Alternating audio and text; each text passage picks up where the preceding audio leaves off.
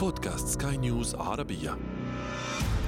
شريط سينما. شريط تتابعون في هذه الحلقة.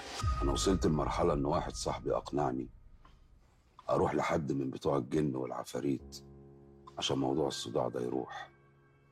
وبرضه ما بيروحش. شريط سينما شريط سينما.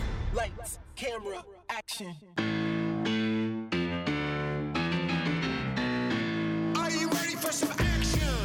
بكم في عالم الدراما والإنتاجات الفنية.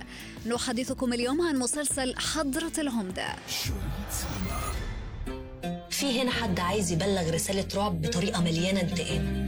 فين زمن القتل الجميل؟ دلوقتي قتل مرعب ومتوحش وعلني بعد الضجة التي سادت الوسط الفني بسبب النهاية التي اعتبرها النقاد منقوصة في مسلسل شقة رقم ستة. تعود الآن الفنانة روبي لتشعل جدلا جديدا يطرح لنا نقاشات كثيرة حول قضايا تخص المرأة. وانت إيه اللي كنت بتقوليه وإحنا بناكل ده؟ كنت هتطفحين اللقمة. بعدين شايفانا يعني شاركنا في إيه؟ هتلبسينا مصيبة. عيل مخلول وبنت فجره لا ده أنت متخلف بقى. صفية صفية. صفية. مسلسل حضرة العمدة نحو 30 فنانا وفنانة في مقدمتهم روبي القديرة سميحة أيوب والقدير أحمد بدير. رايح فين أنت؟ خلاص بقيت من العيلة مفيش في وسطينا حد غريب. سمعة تل شبورة بقت على كل لسان. في مركزنا والمراكز اللي حوالينا بقت زي لما يشتري يتفرج. مش فاهم. تدور أحداث هذا العمل حول صفية عارف الفارس التي تجسدها النجمة روبي. تفوز بمنصب العمدة في إحدى القرى التي تحمل اسم تل شبورة وهي قرية صغيرة تواجه فيها صفية انقسامات كثيرة بين مؤيد ومعارض لتولي سيدة شابة في أوائل الأربعينيات لمنصب كان حكرا على الرجال. واضح إن دم سلمى هيطرطش على تل شبورة كلها. أنت مسؤول يا جلال. توقف الطاحونة. لو فضلت دايرة هتطير رقاب. تتصاعد الأحداث لتواجه بطالة المسلسل كل تحديات الواقع. ومن خلال هذا العمل يتم مناقشة قضايا اجتماعية وواقعية إلى حين الخروج بحبكته الدرامية إلى كيفية إيجاد حلول لها.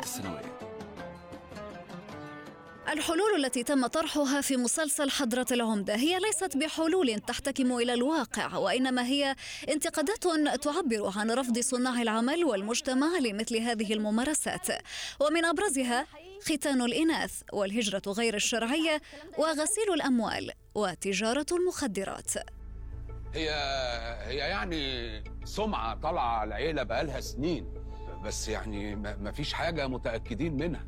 وبعدين دي عيلة كبيرة وعندهم أطيان وأراضي واسطبلات ومزارع. من جانب آخر نأخذكم إلى مسلسل يتشابه في الاسم مع هذا العمل لكنه لا يتشارك معه في القضايا المطروحة. مسلسل العمدة الذي يجسد فيه دور البطولة النجم محمد رمضان عبر شخصية جعفر العمدة. دي دبلة حلوة ومحملة.